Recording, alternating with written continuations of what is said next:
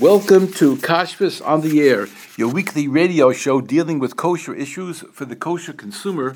And I'm your host, Rabbi Yosef Wikler, editor of Kashrus magazine. Tonight's show should prove very interesting, so we have a varied amount of information. I just got this, really, it was from uh, last week. Uh, I, I didn't happen to see it until today. A very interesting Jerusalem Post story, and I, I, I find it especially interesting. I'll show you in a, a minute it seems they took a poll of uh, what they what we call uh, what they call what, the, what they call the uh, religious Zionists, which usually is the uh, uh, you know the, the Mizrahi etc.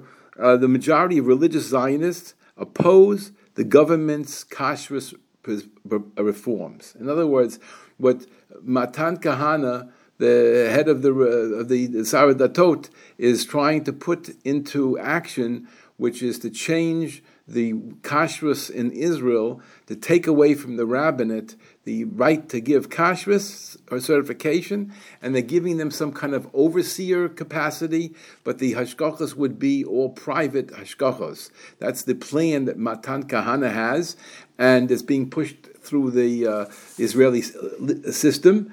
But uh, it seems that the religious Zionists do not approve of this it seems a new poll has found that although 62% of the Jewish population in Israel wants serious reform to Israelis' kashrus supervision, a plurality of religious Zionist Israelis oppose the reforms proposed by the current government. So here you have a very interesting thing. Um, it seems that a lot of people want the change. Now, and I'll explain to you why they want the change. Uh, you know, a lot of people were wanted to cut and get an easier deal than the rabbinate. There were many stores. I, remember it. It's only a few years ago when we were putting in the magazine and uh, mentioned on the air so many times already.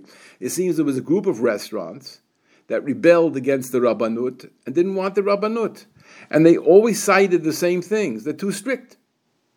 They want a mashgiach tamidi. They wanted this. They wanted that. They they they're, they don't trust me. They're they you know I'm I'm, I'm i keep uh, kosher. I'm not shomer Shabbos, but I keep kosher. And they, and this is what was happening for many years. There was complaints and I have a whole bunch of stuff I wrote up about and I spoke about on the radio where the, the requirements were just too strict for them. And they found an opportunity to get somebody. That originally was called Hashgacha Pratis. What does Hashgacha Pratis means? Private Hashgacha. But it also means Hashgacha Pratis, whatever Hashem does, it's that's what has to be. And it was, it was a little bit of a joke, and this Hashgacha Pratis personality was very liberal, extremely liberal, and um, they and he gave and he did the hashgacha. Then eventually he gave it over to other people to take it over, and this this uh, hashgacha pratis was a lenient hashgacha, and the, the people want that. They want to be open on Shabbos. However, it's done. They want to be able not to have a mashgiach tamidi in some of these restaurants. They want to be able to, uh, to, to, to, take from different sources. They don't want to be makpid on yashan and uh, Israel and, uh, and, uh, and, things that come from from uh, you know the, from milk that wasn't milked on Shabbos. I mean, they want to have a much more liberal system of kashrus, and that's what motivated this whole move that now ended up to be an effort to take away from the rabbinate their right to certify the products.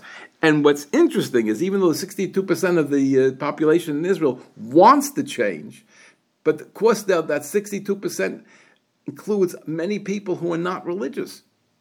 And who and who do not who want the stores to be open on Shabbos and do not want the strictness. They want to be able to have more liberal use of ingredients and products and they want to be able to uh, save some money uh, and, and, and not lose as much money. That, that was their, that's their goal. So they, they believe what's being sold to them that the Rabbanut is making it difficult in kashrus, when in reality, they're the ones who are preserving kashrus in Israel. So what's interesting is, even though the religious Zionists, they have their own organization, that's active in, in combating the rabbinate and, and, and trying to give an alternate hashgacha, that now we see that the majority of the religious Zionists, Israelis, do not want the government to reform kashrus. Very, very interesting. Uh, it, it seems that this was all the data comes from a poll that was conducted by the Panels Politics for the Institute of Jewish and Zionist Research, a new organization dedicated to examining attitudes to religious and social issues. And that's, that's what it basically is about. So we all know about the, what's going on in terms of the um, in, in, terms of the changes that they want to make in changing the kashrus standards, but the reforms that had a tremendous opposition from the rabbinate because the chief rabbinate a would lose all its power, but more importantly, they would here to preserve the kashrus for the country. And if you take it away from them and you're putting it up anybody who wants to give kosher ashkacha, you're going to have what we have here in America. I get the calls all the time. People want to know about this Ashgacha, this Ashgacha. They say, I looked on the website of the CRC in Chicago where they list the recommended Ashgachas, and this wasn't there. Well, doesn't that tell you something? That, don't you think that's a sign of something? Why they don't want to recommend that Ashgacha? But people want the product. That's the way people are. So they're going to go ahead and take products that have lower hashgachas. And that's the way it, it, it, it, will, it would work out in Israel too. So, what can we do? Anyway, it seems that uh, th- that this little bit of uh, poll gave a very, very, very important look at the situation.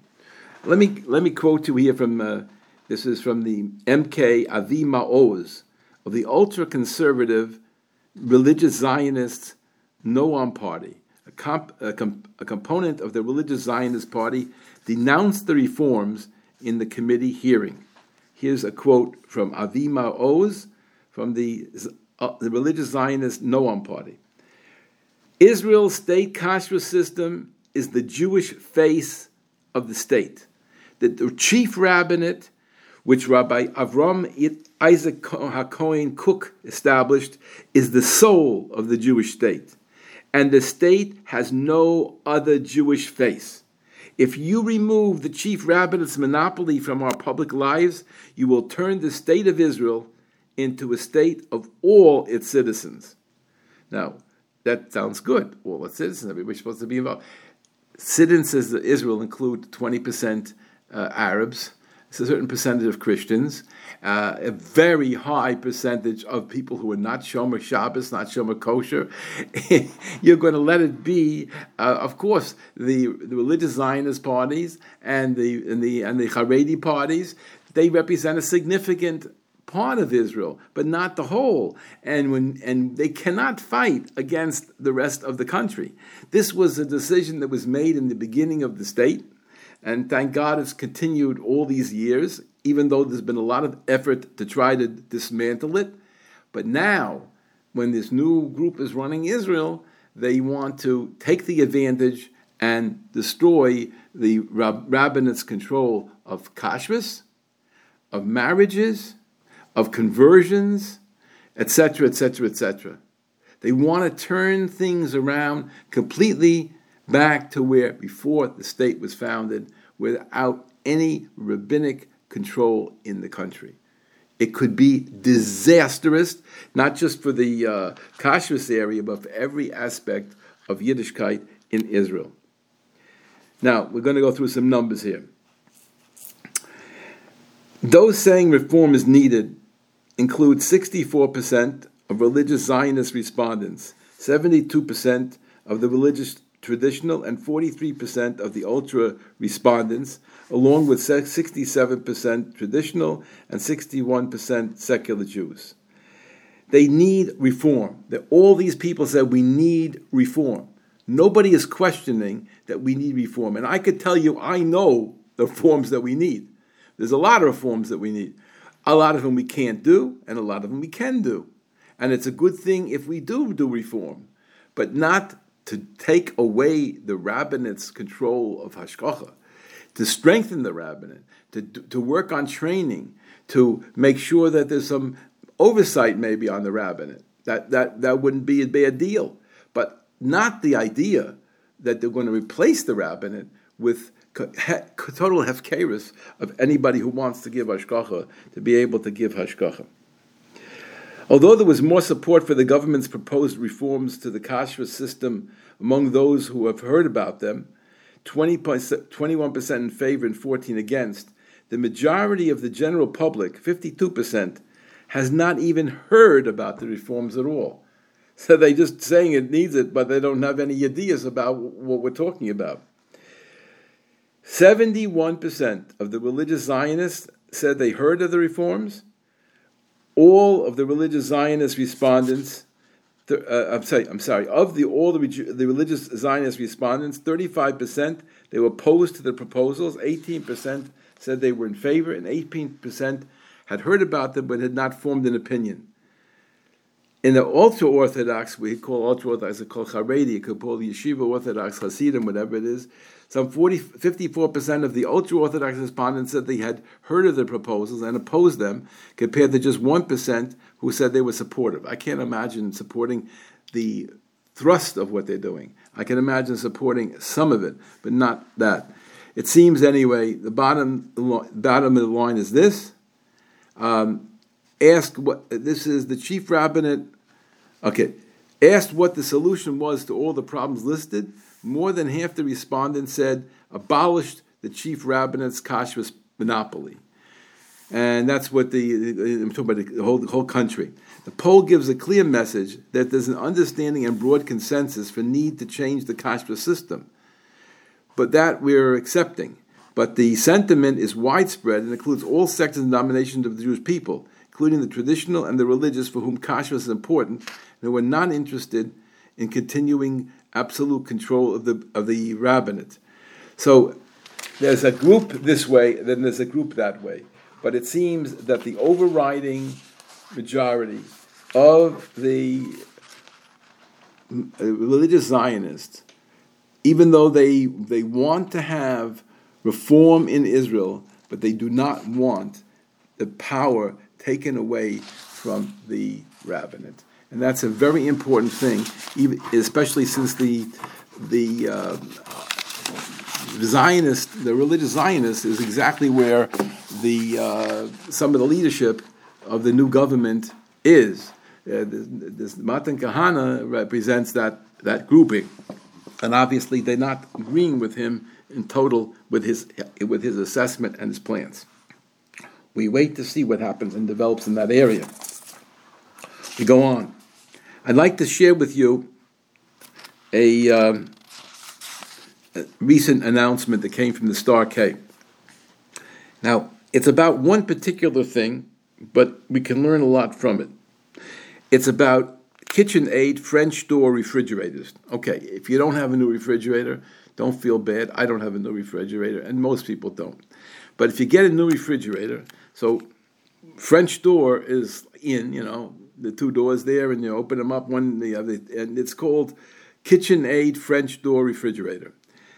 So this is what the Star K gave out, and this is from October 12th. This was hot off the press. It says the interior lights continued to be operational even in the Sabbath mode. The Star K has Sabbath mode on the KitchenAid French door refrigerators. And two of their numbers, KRFC 302 ESS and KRSC 503 ESS, both of those that are, have Sabbath mode from the Star K, the Star K tells us now the interior lights continue to operate even in the Sabbath mode, which means when you're opening the door, the light goes on, which is forbidden on Shabbos. So obviously the Sabbath mode is not working in those two. And they tell you how to figure out whether your, your system is working properly or not. To determine if your, if your model has this issue, do the following. Set the Sabbath mode, keep, keep the left door and the freezer door closed, and then open the right door. If there's no light displaying, then your unit is fine. If you see a light, even if it's very dim, you're going to need to tape down both the refrigerator switches and the freezer switch before Shabbos and Yom Tov. Freezer and, uh, and, and refrigerator. Be sure to remove the tape after Shabbos and Yom Tov. This is like the old days. For what do you need a Sabbath mode if you have to tape up the refrigerator door? So it increases some parts of it. I don't know. You'll just have to, uh, you know, if you have a KitchenAid French door refrigerator, and it's the model numbers that I mentioned with all the KRFC and 302 ESS or 503 ESS, you got a problem. And you can contact uh, KitchenAid directly at 800 422 1230. 800 422 1230. And you should um, report the issue, and you can have KitchenAid come and change it for you, fix it, fix it for you. Which doesn't do anybody any good if they've been doing it for months and months and months using the doors. But this is what it is. You know, it, it's there's a lot of these that are under hashgacha, and not all the times do they work out perfectly. So when you buy a new machine, ask around about it, find out, make sure, first of all, you can go on the website from the Star K, who does most of the Shabbos mode operations, and you can ask, you can look on there and see if your model is mentioned and your company is mentioned as having a problem. And you could also uh, communicate with people who do uh, fixing of refrigerators. They know the best models to get. And then, if uh, once you buy yours, you just should make sure you check it before you use it on the Shabbos or a Yom Tov not assuming that just as says Sabbath mode, that it works perfectly. Okay. Next. This is uh, a very, very, very, very concerning problem. I don't know if I mentioned before, I think I didn't. Could be I hinted at it, but here's a little article. And it's about cafeterias in Israel opening on Shabbos. I mean, in the in, in hotel in hospitals, the government continues to, you know, change the different uh, rulings that on, on, uh, that existed before regarding Shabbos and kosher and all that. So again, Shabbos is on the agenda. Health Minister Nitan Natan Horowitz, I'm sorry, Nitzan Horowitz, this is somebody else, this is the health minister, Nitzan Horowitz said Wednesday that he's working to promote the opening of canteens in hospitals seven days a week, including Shabbos. Now, earlier this month, he instructed to extend the working days for Abu Kabir Institute of Forensic Medicine to include Shabbos. I don't know if I mentioned it last time, but it seems that forensic medicine, where they're trying to study um, how a person died, they do autopsies. So, in, in uh, for us, Shabbos is Shabbos. It seems that the forensic place, the Czech Forensic Medicine Institute, the Abu Kabir Institute for Forensic Medicine, seems to be open five, uh, six days a week. I believe Sunday to Friday. But they only open a certain number of hours. And on Friday they close early. And when if there's a need for an autopsy, to determine the the reasons for death, which of course could happen because of uh, ill uh, and because because of uh, something some somebody caused the death of this individual, or they just want to make sure that he died from this or from that, and it was important to them, and maybe they maybe even the family permits it. I don't know all the details, but they would perform this this. Uh, this test, they, they would they, they would do their uh, their cutting into the body, and afterwards, after the autopsy, that you could bury the body. But you've got to have a certain amount of lag time. So what ended up is that the Arabs are claiming that they're losing three days before their burial of, of their near ones. And uh, they hold very strongly about hurrying up the burial of, of somebody and not, and not letting him sit and wait days and days. Uh, so they, obviously they're very different than the Christians who, who believe in awaken or in preparing the body and come visit or whatever. But the, uh, but the Arabs are very, very strong about it. And they feel that the government in Israel should respect their wishes and have autopsies going on on Shabbos. So believe it or not, the new government has actually accepted that and said yes. And this uh, health minister, Nitzan Horowitz, said yes, we're going to open up on Shabbos so that you'll be able to bury your dead as soon as possible. So now, the same gentleman, Nitzan Horowitz, says, I want to open cafeterias in hospitals on Shabbos as well. He told the Knesset. This is a quote from Nitzan Horowitz. They should be open seven days a week. I'm also working to lower the prices and, and also to have them open seven days a week, including Shabbos, because there are a lot of visitors who come to visit the patients then. So, in order for the patients to have the visitors, in order to make the hospital operate for the, better, for the betterment of the, of the patients, we want to let the people who are Machal Shabbos or Goyim come in there and be able to have something to eat. So that's why we have the cafeteria. Uh, I have to remind you that for years and years and years and years, they did not allow chametz in hospitals. Recently, they've started allowing chametz in hospitals on Pesach. Uh, you know, if you're bringing in chametz, you're, you're, you're visiting somebody, or you want to eat something, and it's not it's not kosher Pesach. So before they would confiscate it from you. Now you, they allow you to take it right in there. But this one is more dramatic because here we're having somebody work on Shabbos. Maybe a lot of people work on Shabbos.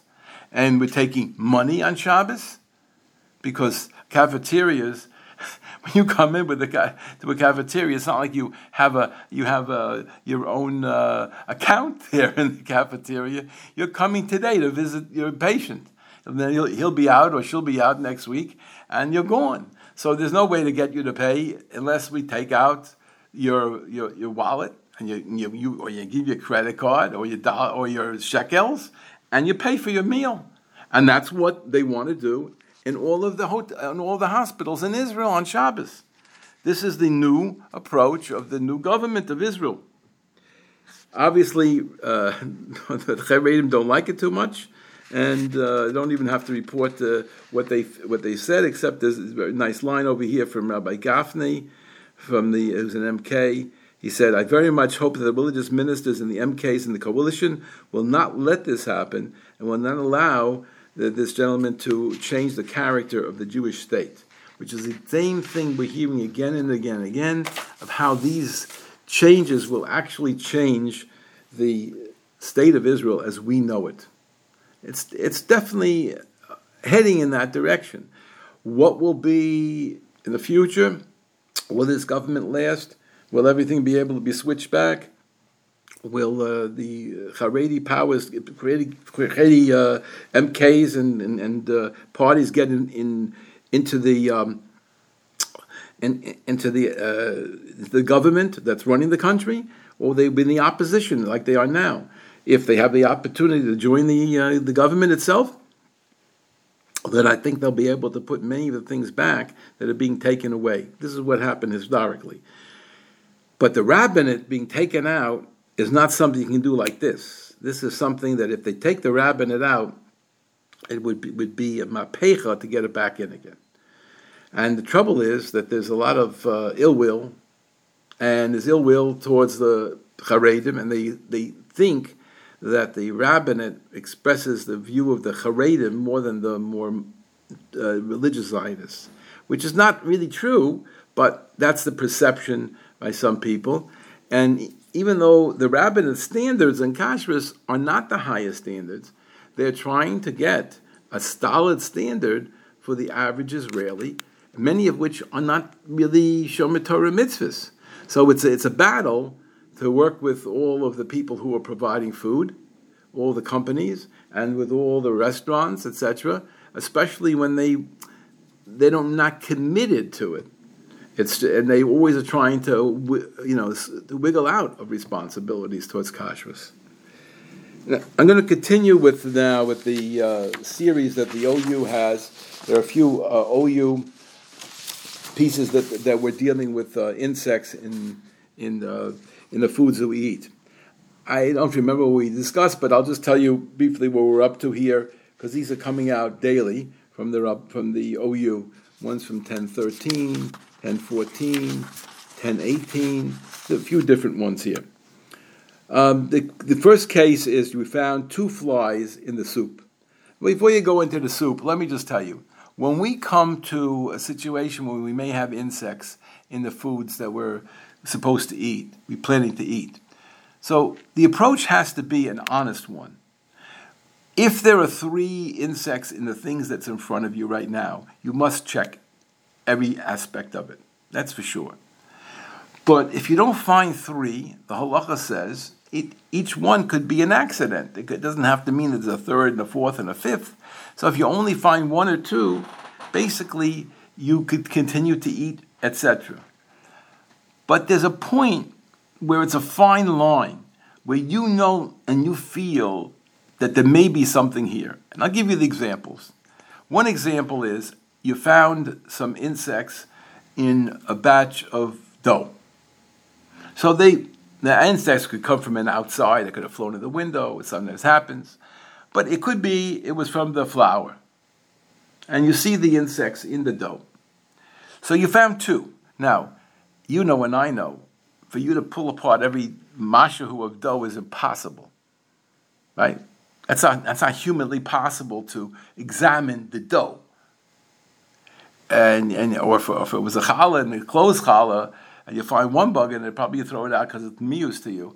But if you were to cut it off a little bit, could you eat the whole challah? So if you found one, you found two, halachically you should be able to eat the challah. But be honest. Isn't it very possible that there's more inside the dough? How maybe we should be concerned about that. That's the question that sort of comes up. And uh, to make it a little more interesting, when people make a dough for flour and water, they don't usually use all of the flour. There's still some left in the bag. And sometimes they throw a little flour onto the, the dough, and sometimes there's flour all around the room, I mean, or at least on the table you're working on. And you really have to, if you have seen one bug, but certainly if you saw two bugs, according to halacha, as far as my as far as my Rebbe, Rav Asher Zimman taught us, you must examine the other rest of the flour right in front of you. And if you threw the bag out, go to the bed, go to the garbage, pick up the bag, and look at it again. Maybe there's little insects uh, cra- caught in the cracks. Maybe there's a little bit of flour in the bottom, and you'll see that there's a, there are insects in there. There are, you, you just need one more, and you and you know that you have a problem here because the bag is the same as your flour that you have in your mix in your in your in your dough. It's the same flour. So if you, if there's a bug here and two bugs over there, or two bugs there and one bug over here, that's three, and that's a big problem. So you have to do some due diligence. Again, you can't tear apart the dough, but if you have two bugs to worry about, and it's possible it's in the dough, then you better make sure you check everything else very well. And uh, you know, maybe ask shaila also. Uh, we had a situation like this many years ago, and we did find two bugs, and uh, called up my Rebbe Zimmerman, and he told me they're coming through the window. Now he's sitting in his house, and he's talking to me on the phone, and he says they're coming from the window. He said, "How do you know they're coming from the window?" He says, "Because they because they tend to go in. They're very small, the way you're describing them, and they're coming and, and they come they could easily go through a screen in the window. The window's open, but the screen is there, but the screen is not going to block something that size. And it's very possible that they came in and they attracted themselves to the dough area and they're flying up and around there. And so then we had to, and we examined the, the flour and we found this, we examined everything. We couldn't find any more. He said, You can eat it. So that's the way you, you have to be. You have to be honest about it, look into it, and then you can make a decision with Riyarov, or if you think you know the answer yourself, I'm not going to question that. And here's the way the OU put it, which is going to be a little different. I found two flies in my soup. All right, soup is the same kind of deal. Am I permitted to eat the rest of the soup? Now, the soup, it has barley in it. Let's say, uh, barley a lot of times has insects. So again, you should, even if you didn't find, you only found two, not three, and it's impossible to go through the whole soup and look for bugs. That's like it's that's impossible to do. It's as bad as almost as bad as the, the, the dough. But what you can do is you could check the source of the barley. The bag is still there. Maybe there's some still barley, some barley left in the bag for next week or for a few weeks from now. So then take them all out, put it on a, on a white plate, examine and see if there's anything in there. And examine the bag, the plastic bag, to see if there's anything in that bag. If there's nothing there, so that's a good sign. Then maybe there only were two. Maybe there's no third. So the OU explains an interesting Gemara. This question about do I have to worry more than two? This question hinges on a disagreement between Rebbe, that's Rebbe Yehuda Nossi, and Rabbi Shimon ben Gamliel in the Gemara in Yavamis, Daf Samach Dalet on the as to how many times an event must occur before you make a chazaka. Rebbe holds that two times makes a chazaka, which is pretty bad for us right now, and Rabbi Shimon ben Gamliel holds you need three times to have a chazaka, and it's only after the third time is something considered to be a chazaka that we're assuming it's going to happen. So in our case, you'd need three bugs according to Rabbi Shimon Gamliel. According to Rebbe, two bugs would be enough to put you in the hot seat, and you wouldn't be able to eat anything unless you checked everything out from A to Z. The Chuvas Harashba was asked, What's the halacha if two insects were found in a food? Should you be concerned there's more? And the Rashba writes that if only two are found, you can eat it without doing anything.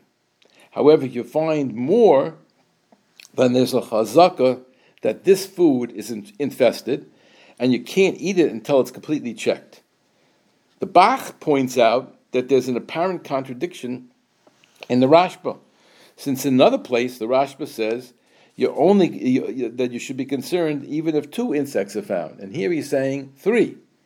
He therefore recommends being strict and requiring uh, checking once two X insects were found. That's the Bach. So there is a shitas, there are shitas here. There's Rabbi Yehuda Nossi in the Gemara, and there's the Rashbu, I'm sorry, and there's the Bach who is saying that you have to worry even if two are found. You'd have to check everything out. But the Shulchan Aruch, fortunately, says three or four. So obviously, even four. But, but three, you need at least, not, not the two. So that, that puts us a little bit in a better, spa- a little bit better space. The next piece from the OU talks about when I find three insects. And my Rebbe had this shaila. It was a famous shaila, and I don't I, I'm, I'm sure I mentioned on the radio, but we mention it quickly again. Somebody called him up, and she said that she had insects in her cholent on Shabbos, in of a Shabbos, and she found insects in there, and she threw out all the cholent, and she wants to know if she has to kasher her pot. That was the question. So the Rav said, kasher the pot, definitely not. But even the but even the cholent he didn't have to throw out. But there were bugs in there, she said, and there were three, right? But a potato, the bug doesn't go into the potato. You could have washed off the potato and eaten it.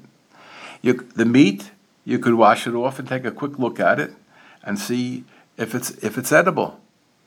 Uh, if it's, I'm sorry, if there's any uh, insects that got uh, standing on it, sitting on it, um, then you could go ahead and uh, you could do the same thing with anything that's solid in the cholent. So you didn't have to throw the cholent out. You couldn't eat the whole cholent, but you could have had enough for the people for the meals for Shabbos. So he said, but my rabbi told me, he didn't say any more about it. In the middle of the week, Rabbi Zimmerman gets a call, and the rabbi changed it. But it was that rabbi, even though she, he didn't know who the rabbi was. But it was definitely the rabbi because he, said, he says, so, Rabbi Zimmerman, what would be if there was a soup? And in the soup you found three bugs. So Rabbi Zimmerman said, well, you can't eat the soup because there's three bugs, you can't get it out. But if there's a potato in there, if there's a if there's a, a, carrot in there, if there's a piece of chicken in there, you could just wash it off and use it. But Rabbi Zimman, the Gemara says, the Halacha says, birya afilu be'elef lo bottle that one bug doesn't become batel even in in, in a thousand. Rabbi Zimman says, yes, it won't become batel, but the taste of the bug is batel. Silence on the phone. Thank you very much, Rabbi Zimmerman. The rabbi had forgotten halacha. So the halacha is, in any of these cases, even if you find bugs, you do not have to throw everything out. Now, I don't know if it's appealing to you, but many people would say, I find one bug anywhere near there, two feet away, I'm not going to eat anything. Okay, fine. But if you have a lot of people, I'm not going to talk about guests now because you maybe you get turned off when I say, you know, you have a lot of guests. You'll say, but I wouldn't serve them for anything, nothing like that. But your family is hungry. There's a lot of kids. This is what you made. You're going to surely throw it out. Al pi halacha, you do not have to. That's the point. You do not have to do it. And you know and I know that if you made something and a bug alighted on the a fly alighted on the plate, it may bother you, but you'll put the food out. You won't throw it out. Uh, maybe some people will, but most people will eat it and they won't tell anybody else because they don't have to. Of course, if it bothers you, no, no one's going to stop you from throwing it out. But halachically, you have no need to do that whatsoever. So in this particular case, it would be fine for you to just t- take that uh, food and, like Rav Zimmerman said, wash it off, make sure it's clean, make sure there's no bugs on it, and fine. There's nothing. It nothing. It didn't sneak in. It didn't get into a potato. It didn't get into a carrot. You can be sure of that. And even a piece of meat, you can take a quick look at it. Nothing's going to get in there. Absorption, yes. Actual bugs, no. That's the way. That's the way we deal with it. So here's the OU take on this. Uh, the Shulchan Aruch says that three whole insects are found in a pot of cooked vegetables. You have to assume there could be more. The Chochamas Odom says that this is a safek doraisa, because there could be real bugs in there and there could be whole bugs, which is doraisa. And therefore, we have to be very strict.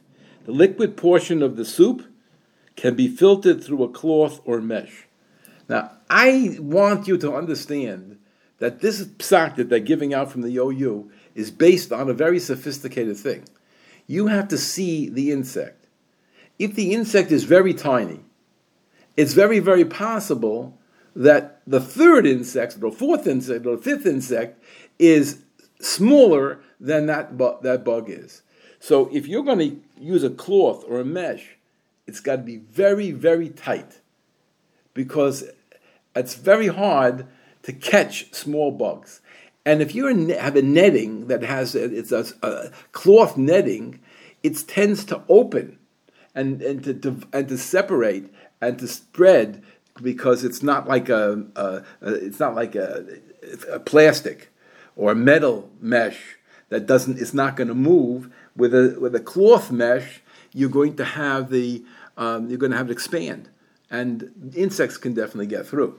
So I, I it's simple to say filter with a cloth or a mesh but it's you've got to be sure that you're doing it on the level where you will trap everything which is not so simple we have that situation where uh, we, we have this special material which is used by the mashgichim, and you can buy it yourself for seven dollars or ten dollars. They sell it in stores in Lakewood, and you can get it from anybody in the kashrus field. They'll, they'll sell you, sell you a piece, and that you could use for, uh, for filtering different things.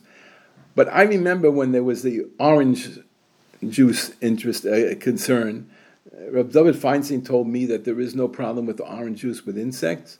I know that there are some people who consider it to be a problem still, but Reb David Feinstein Zatzal said it is not an issue, and whatever you do is what you do. But that was definitely used very, very much at that time, and when we did it, we saw that it was very hard to get the orange juice that had a pulp in it to go through because we had to have a tight mesh. So the pulp never got through. And that's the problem you're going to run into when you do the liquid is that you might trap, based upon the soup or the liquid, uh, you're going to trap more than you want. And, and also you have to make sure that even the liquid can go through, that the bugs can't go through. So it's a little bit difficult, but that's what they recommend. And then the vegetables should be discarded because it's too difficult to check most vegetables after they're cooked. But of course, I told you a potato and a, and a carrot, as my Rebbe taught, do not have any problems because the potato is, you know, it's solid like a rock, and the and the carrot as well. So you're not going to have anything like that. Yeah, you're talking about onions. Okay, they're very supple, and it's easy for something to get trapped inside there. There, there are different vegetables. If it's a whole mush of vegetables, of course, it's impossible to examine them. But, but you have to understand which vegetable we're talking about. The Chachmas Adam writes that pieces of meat can be scrubbed and eaten. So the Chachmas Adam, the Rebbe was saying, also the Chachmas Adam. The same would hold true for firm vegetables like potatoes and carrots. They could be washed clean.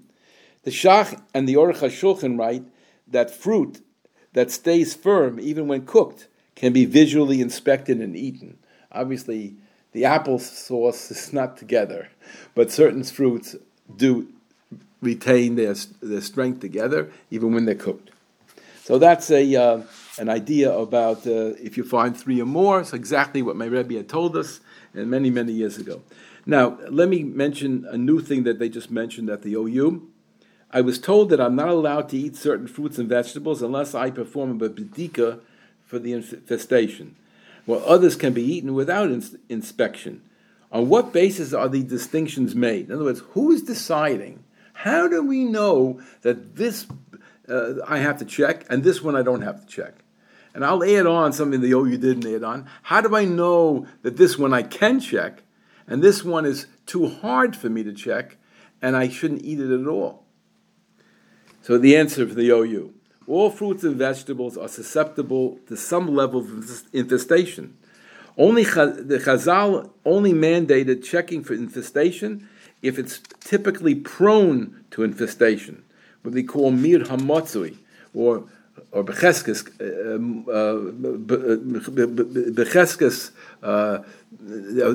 toloyim, the muchsa betoyim. There are various opinions among the poskim what's called miut hamatzui, a small significant amount. The Shlomo Zalman Auerbach and many other poskim hold, like the Mishkanos Yaakov, that the 10% level is considered to be miut hamatzui. If 10% is infested, then you have to check every drop of it. But how do you decide what is considered to be 10%? Because what are you using as your base. So Rabbi Schachter, uh, uh, Herschel Schachter from the OU and from the uh, from YU, so he holds that it's what goes on your plate. So if a person would eat ten cherries at one sitting, then that's called any any any so ten times that, which is a hundred. If you find one in a hundred that is infested, that's called mira matzah. You got to check. You got to check them. That's that's what uh, he says. Now that works out interestingly about the cherries, but what about let's say lettuce? So lettuce, you might eat three slices, of, three pieces of three leaves of lettuce. That's your lettuce portion, and in the bag you might have ten or fifteen or what more. So then it wouldn't be every bag. You would have, let's say, each bag represents three servings, and you'd only need three bags or so, one bug in the three bags would be your number, let's say. And that would, be, that would represent 10%. So if you don't find one bug in three bags, then you'd be okay. Other people say, no, no, no, it's the way it's sold. So, for example, broccoli is sold in a little bunch where it's wrapped around with a, some kind of uh, a tape, and, uh, and, and, and, and lettuce is sold in an eight ounce package. So you'd need one, so one bug in 10 eight ounce packages. So according to Rabbi Schachter, one bug in three packages. Well, it's much harder to find one bug in three packages than one bug in 10 packages. So this is a question of how you decide what is the unit that you're using to establish your, uh, your, your numbers for the uh, Miut Hamatzui. That's the issue, and and basically, uh, if you of course you found three or four bugs in a pot of soup, then you're gonna then you're gonna have to check the you're gonna have to check the whole thing or throw it all out. Um, and there's no way to check the soup except like we told you before to take individual things out and eat them, or to strain them. But these are. I told you the story that happened when when, we were Bachram in yeshiva, the Mir Yeshiva in Brooklyn. the, the problem was that they're serving hundred people, a big bowl of soup, and if the if the uh, barley was infested, it's totally infested, and everybody's got bugs in the soup. So the question was, do, are there three bugs in this soup? So what happened was, you're sitting down. There's 50 bachrim sitting down eating, and one guy says, "I got one." And then another guy, another another bacher chimes in, "I got two Means one more. Didn't mean three. He didn't mean altogether three. I got the second one, in other words. And then so now there's a question do you continue to eat, or do you say, if there's two already, before five minutes goes by, there's going to be the third? So if you have a lot of yiras shamayim, you stop with the soup. You wait 20 minutes. If no one pops up and says they found the third one, so then you could eat your soup. But it's cold, okay. But if you're going to eat it now and, and gobble it up quick before the third guy says he's got one, that's lacking in yiras shamayim. This is the way we were exposed to it. I want to go on now with something that concerned me very much. Uh, it's not common, but it happened. I have a, a um, don't ask me how we get these things. I've had people sending me this all the time, different things they send to me. This is a mini donut company. It's called minidonuts.com, I think and they have their they have stores or, all across the United States or different places, and I know they have in New York stores and they have other stores. This is what's on their website.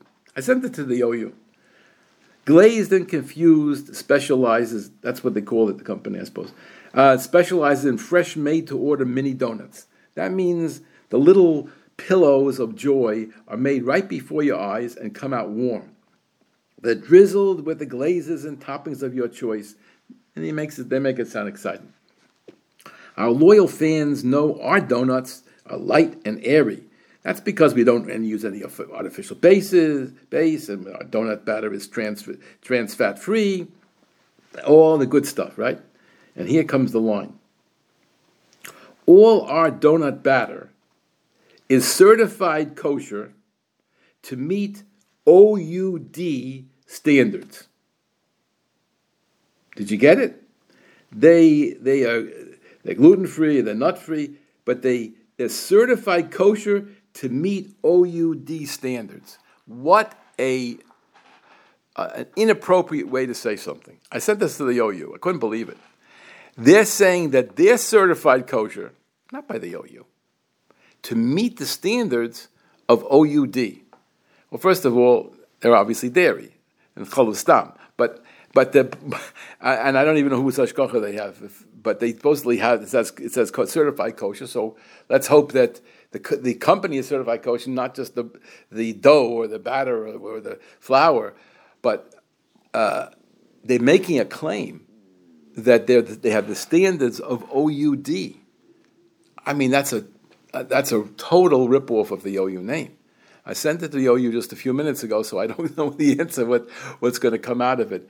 But it seems to me that this uh, is an over grab of uh, one of these uh, companies using the OU name inappropriately, making a claim that they're somehow not OU certified, but it, look at the way he said it certified kosher to meet OUD standards. It's definitely uh, an attempt to, uh, to confuse you. That's what I have for this week. And we're cutting off a little bit early. I just want to let you know that we do have the new kosher uh, magazine came out, Kashrus magazine came out, and we just mailed it together with the kosher supervision guide to all of our subscribers. If anybody would like to get a copy of either the new magazine, which is very, very interesting. I have some uh, so some wonderful stories by uh, first person stories, etc. Very, very interesting publication. And if you want to get the magazine and you want to get the kosher supervision guide to the 1,493 kosher symbols and organizations worldwide, you can call us at 718 336 8544 or you can email us at kashrus, K A S H R U S, at AOL.com. Um, and if you, for any reason you have a question on kashrus, you can call us at that number. And uh, anyone recommend anything for us to discuss on the on the show, we'll definitely take up your suggestion. And until next week, this has been your host, Rabbi Yosef Wikler, editor of Kashrus Magazine, wishing you a wonderful week.